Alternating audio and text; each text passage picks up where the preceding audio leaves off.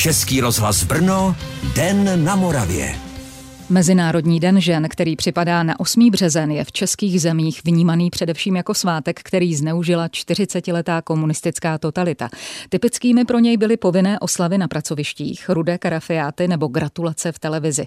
Spojený je s levicovou politikou a také s feministickým hnutím. Na jeho počátku stály ženy, které i přes nepřízeň společností, v kterých žili, bojovaly za svá práva a rovnoprávnost. Jak se komunistický režim v někdejším Československu na ženy prostřednictvím MDŽ díval a co Mezinárodní den žen připomíná. Hosty, hostkami Karolíny Antlové jsou brněnská socioložka Lucie Jarkovská z Pedagogické fakulty Masarykovy univerzity. Dobrý den. Dobrý den. A také publicistka Maja Busilovič z brněnského feministického a queer kolektivu Združeny. I vám dobrý den. Dobrý den. Rozhlasový archiv nabízí mnoho záznamů, které kolorují někdejší oslavy MDŽ u nás. Měli několik rovin. Ta oficiální oslavovala ženu jako pracující budovatelku socialismu, bojovnici za mír. Nicméně pro většinu společnosti to byla oslava ženství v té, řekněme, nejtradičnější podobě. Část veřejnosti si MDŽ právě tímto způsobem připomíná dodnes. Jak podle vás MDŽ využil nebo případně zneužil komunistický režim? Lucie Jarkovská? No, ona ta historie je totiž mnohem zajímavější, než jenom to říct, že to bylo 40 let komunismu. On totiž ten Mezinárodní den žen, tak jak ho, si ho pamatujeme z těch velkých oslav a zvaní eh, Helenky Vondráčkové a Hanky Zagorové, tak se takhle slavil až od roku 1974, kdy se eh, takovýmto způsobem eh, vyhlásil na zasedání Svazu žen do té doby ty oslavy rozhodně nebyly takovéhle masové, takovéhle podnikové a svým způsobem šlo o určitou takovou jako domestikaci toho svátku, protože ten režim v těch 50. letech na jedné straně byl velmi utlačivý, ale zároveň vlastně svým způsobem přišel s tou myšlenkou emancipace žen a velmi se třeba narovnaly zákony, které se v západní Evropě vyrovnávaly ty práva žen a mužů až mnohem později. Narovnal třeba práva dětí z mimo manželských svazků, umožnil skutečně to právo žen třeba na práci, jo, že vlastně emigrantky, které emigrovaly v roce 68 z Československa, tak sice unikly před politickou nesvobodou, ale svým způsobem vpadly do nesvobody genderové, třeba v západním Německu, kde ještě v 70. letech potřebovali souhlas svého manžela k tomu, aby mohli vykonávat placené zaměstnání. Nicméně ten režim se možná tak trošku sám zalekl té ženské emancipace a potom právě v té normalizaci mnohem víc začal klást důraz na to, čemu se dneska říká tradiční rodina a na to místo ženy ne až tak právě v tom zaměstnání, ale právě v té rodině a třeba u výchovy dětí ten svátek jako takový byl ustaven jako svátek oslavující nebo připomínající boj za ženská práva, nikoli oslava ženskosti. MDŽ je tedy mezinárodně uznávaným svátkem. V českém kalendáři je od roku 2004 významným dnem. Pojďme říci, připomenout, proč se skutečně slaví. Maja Vusilovič. Tak Mezinárodní den žen vždycky byl významně politickým svátkem nebo politickou událostí, můžeme říct. Připomenáme si na MDŽ jak stávku Švadlen v New Yorku, tak úsilí tady, můžeme říct, evropských, německých, dánských socialistek na to, aby se kolektivním úsilím ženy dali dohromady a taky čelili válkám před první světovou válkou. Vidíme ten silně protiválečný sentiment, který byl schopný mobilizovat dávy žen. Ale taky MDŽ nám připomíná i to, že ta úsilí feministického hnutí nikdy nebyla jenom omezena na volební práva. Ty aspirace vždycky byly větší. A myslím si, že ty aspirace i dneska máme jako feministické hnutí. Nebojujeme jenom o rovnoprávnost, bojujeme o spravedlnost, o spravedlivou společnost, která je nebude jenom příznivá k ženám, bude příznivá k všem. Jak jste říkala na začátku, třeba já poházím z feministického a queer spolku, teda e, kolektivu. Pro nás je to neoddělitelné. Myslím si, že na MDŽ je potřeba bavit se prostě o právech všech lidí. Nejenom o ženách, ale i o právech trans lidí, o tom, jaká jsou práva obecně lidí v Česku a i v Evropě obecně. Hlavní pro mě, jak já interpretuju MDŽ, vždycky to byla, bylo úsilí a nějaké připomínání si, že pouze kolektivním úsilím a kolektivní akcí můžeme dosáhnout velkých společenských změn. Bych to možná dodala, on byl vlastně vyhlášený v roce 1910 Klárou Cetkinovou na ženské konferenci v Kodani. Často se spojuje právě s tím socialistickým hnutím, což je důležitý připomenout a nikoli nějak v negativním významu, protože on hodně tematizoval právě velmi špatné podmínky žen pracujících v továrnách, které byly opravdu otřesné. Ty ženy, ačkoliv v podstatě pracovaly v továrnách od začátku průmyslové revoluce, tak brali zlomek mzdy mužů.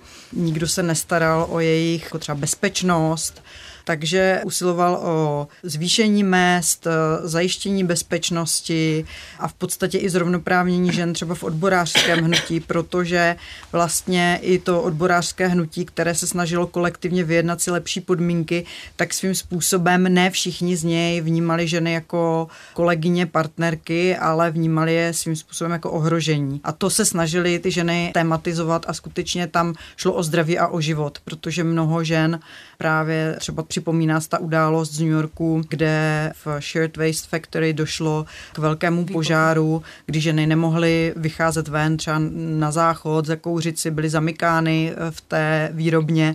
A když tam vypukl požár, tak nemohly z té fabriky utéct, mohly leda vyskočit z okna, bylo to v devátém patře, takže jich skutečně mnoho zahynulo.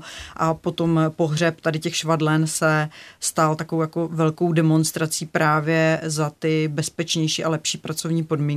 To volební právo, které jste už zmínili a které se u tohoto často zmiňuje, tedy chápu, že to byla spíše taková základna a od mm-hmm. toho potom se odvíjely další věci. No ono taky záleželo, v jaké společenské vrstvě jste se nacházeli, jo? takže ženy třeba vzdělanější usilovaly víc o to volební právo, ale právě i ženy dělnice si velmi uvědomovaly, že právě ta politická reprezentace může změnit nastavení zákonů a že vlastně potřebují z toho důvodu mít volební právo, aby jejich zájmy byly zastoupeny. Maja Vusilovič. Lucie předtím zmiňovala německou feministku Kláru Citkin. Klára Citkin vlastně jakože jí říkala feminismus, ona tomu říkala feminismus buržoázních žen prostě je něco úplně jiného, než prostě feminismus pracujících žen.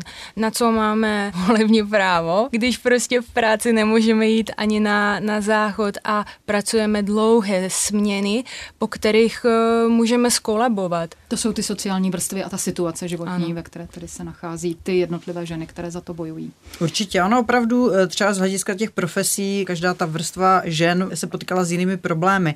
Zajímavé jsou třeba učitelky, které se dostaly k těm učitelským pozicím v průběhu 19. století, ale eh, za Rakouska-Uherska museli zachovávat takzvaný povinný celibát učitelek a to se zrušilo až 19 19, kdy do té doby učitelky mohly vykonávat sice zajímavou mhm. profesi, ke které to potře- vyžadovalo i nějaké vzdělání, ale museli se vzdát rodiny, což samozřejmě vedlo třeba k tomu, že ty, které jaksi eh, nezachovali povinný celibát a měli třeba děti, jako třeba dcera Boženy Němcové, tak potom ty děti buď museli někde odkládat, různě pokoutně prostě se k ním hlásit nebo nehlásit a ta situace byla velmi neutěšená, což se zrušilo v tom roce 1919.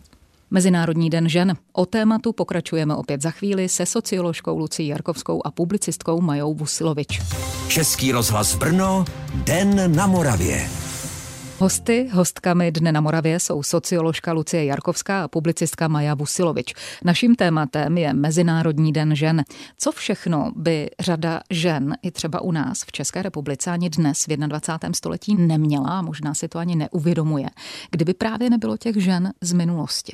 Maja Vusilovič. Tak já vždycky, když se bavíme o tom odkazu těch žen, které usilovali o to, abychom se my dneska měli dobře, tak si vždycky připomenu na dnešní vysoce postavené ženy třeba v parlamentu nebo veřejně velmi známé ženy, které jsou výrazně proti kvótám třeba. Přijde mi to poněkud nepatřičné, protože vidíme, že je tady spousta, spousta lidí, které by pozice, na kterých se nachází dneska, nemohly vykonávat, kdyby nebylo prostě toho feminismu a toho úsilí, které tomu předcházelo, nebo nějaké pravicové političky, které výrazně s myšlenkami feminismu nesouhlasí. Dneska nám říkají, přestaňte mluvit o genderu, přestaňte tolik tematizovat prostě queer práva, práva trans lidi. A přesně to jsou věci, se kterými se potýká týkaly ty ženy, které jste teďka zmínila a které jakože úsilovně jakože bojovaly o to, abychom dneska nějakou rovnoprávnost mohli mít, tak si myslím, že občas bojujeme skoro s, s tím samým nastavením, jaký sto let zpátky, jakože nechci znít úplně negativně a cynicky, ale občas mi to tak připadá. Na druhou stranu ten požadavek, přece místo má eh, mít ten, kdo na něho má, bez ohledu na to, jestli je to žena nebo muž tak nemělo by to být určeno žádným počtem. Co tam je to hlavní tedy, aby no, se, se, aby se zachovala ukazuje, ta rovnoprávnost? Ona se ukazuje, že když to necháme takzvaně přirozeně, tak tam fungují mechanismy, které jsou vlastně diskriminační. A vůbec to, jak, jakým způsobem jsme schopni smýšlet o různých pozicích, ať už v různých profesích nebo právě v těch hierarchiích, tak podléhají hodně určitému genderově asymetrickému pohledu. Když se řekne, kdo je dobrý zaměstnanec, kdo je dobrý šéf, tak spousta lidí si představí třeba někoho, kdo umí praštit do stolu. A teď se čím dál tím víc mluví o tom, že to vlastně ne, není úplně ideální věc, aby ten člověk uměl praštit do stolu, že je mnohem lepší někdo, kdo umí komunikovat, kdo umí naslouchat. A najednou se ty charakteristiky mnohem víc začínají blížit tomu, zase jakým způsobem smýšlíme o ženách. A ve chvíli, kdy jsme uvízli v těchto stereotypech, tak vlastně existují neviditelné kvóty, které na ty vyšší místa neviditelným způsobem dosadí ty muže a ženy z toho vypadnou, přestože oficiální kvóty neexistují. A z toho důvodu právě přichází tady to zavedení nějakých jako viditelných kvót, které řeknou, to není tak, že dáme tam buď schopného muže nebo neschopnou ženu to je tak, že máme-li na jedno místo dva uchazeče, stejně kvalifikované, a jedno bude muž a jedno bude žena, dáme přednost té ženě. Protože ono je to zajímavé, že furt mluvíme o bude tom... Bude to ale v životě takto ideálně nastaveno. Bude tam ta kvalifikace na obou dvou stranách stejná. Není to příliš velká matematika, přesná. Jestli ten život takhle reálně funguje, se no, A když si budeme hledat důvody, proč to najde, tak je vždycky najdeme. Když budeme hledat důvody, jak by to šlo a co nám to přinese, tak je taky najdeme. Takže teď je otázka, kterou z těch cest se vydáme. Maja Vusilovič. Nemusíme se bavit jenom o ženách, můžeme se bavit třeba i o Romech, o Romkách, kteří třeba jakože jsou talentovaní a je spousta nich, kteří by možná, kdyby měli příležitost, taky mohli vynikat a mohli by se někde prosadit, ale ta socializace a to všechno, s čím se potýkají a nerovnosti, kterým každodenně musí čelit, tak jim neumožňují, aby ten talent ukázali. Takže si myslím, že prostě všichni bychom měli mít příležitost ukázat, co, co dokážeme ale je tam spousta věcí, která nám v tom brání a mít nějaké kvóty by byl skvělý způsob, jak to napravit. Už to tam nějakým způsobem zaznělo. Co to tedy je ta rovnoprávnost? Maja Vusilovič, řekla jste, kvír lidé, ženy, muži, romové. Co je tedy tou podstatou té rovnoprávnosti? Jak ji chápete vy právě mm-hmm. z mhm. těch vašich aktivit a z těch vašich pozic? No já musím říct, že mnohem raději než slovo rovnoprávnost mám slovo spravedlivost protože si myslím, že mít nějakou rovnoprávnost, být ta krutá šéfka, jo, rovnoprávna v tom eh, být stejně tak krutá, jak ten uh, krutý šéf, vlastně není žádná rovnoprávnost. Pokud budu utlačovat prostě nějaké další ženy a říkat jim prostě pracujete málo a prostě budete tady pracovat za 20 tisíc čistého, myslím si, že to není, to není něco, k čemu, k čemu jako feministické hnutí spějeme a chceme. Tak mnohem raději mluvíme o sociální spravedlnosti a o tom, abychom prostě všichni měli rovné příležitosti. Ten boj o rovnoprávnost, můžeme tomu říkat, o spravedlnost sociální, není lineární. Prostě jako, že nemůžeme si my teďka dopracovat k nějakému zákonu a teďka říct, OK, teďka to skončilo a už nemusíme prostě usilovat o nic většího. My to musíme udržovat a proto je tady i MDŽ. Každý rok si musíme to připomínat a říkat si, že ty práva jsou tak křehká, že prostě můžou zmizet prostě zítra. Je u nás v České republice rovnoprávnost? čím dál tím víc, protože skutečně ještě já za svého života si pamatuju oblasti, kdy ženy byly vyloučené, třeba matky na rodičovské byly vyloučené z výdělečné činnosti. To není zas tak pradávná historie. A to se změnilo. Nebo otcové byly vyloučeni z možnosti nastoupit na rodičovskou dovolenou. To se všechno posunulo. Teď nejvíc vlastně řešíme ta práva gejů a lezeb. Maja Vusilovič. Já si nemyslím, že jenom v České republice, ale obecně, že prostě jakože ne, nemáme rovnoprávnost, protože si myslím, že stále bojujeme eh, s tím, že ženy jsou ohodnocené o mnohem méně než muži pracovně. Říká se tomu gender pay gap. V České republice bohužel jeden z nejvyšších v Evropě určitě. Taky vidíme, že ženy zastávají pracovní pozice, které jsou výrazně hůř zaplacené, vykonávají stále výrazně moc péče, jakože práce, která není ohodnocena vůbec, děje se v domácnosti a spousta lidí tu práci ani ne, nepovažuje za práci per se, takže je pro mě, pro mě důležité se bavit o tom, jak moc je ta práce jakože podhodnocena.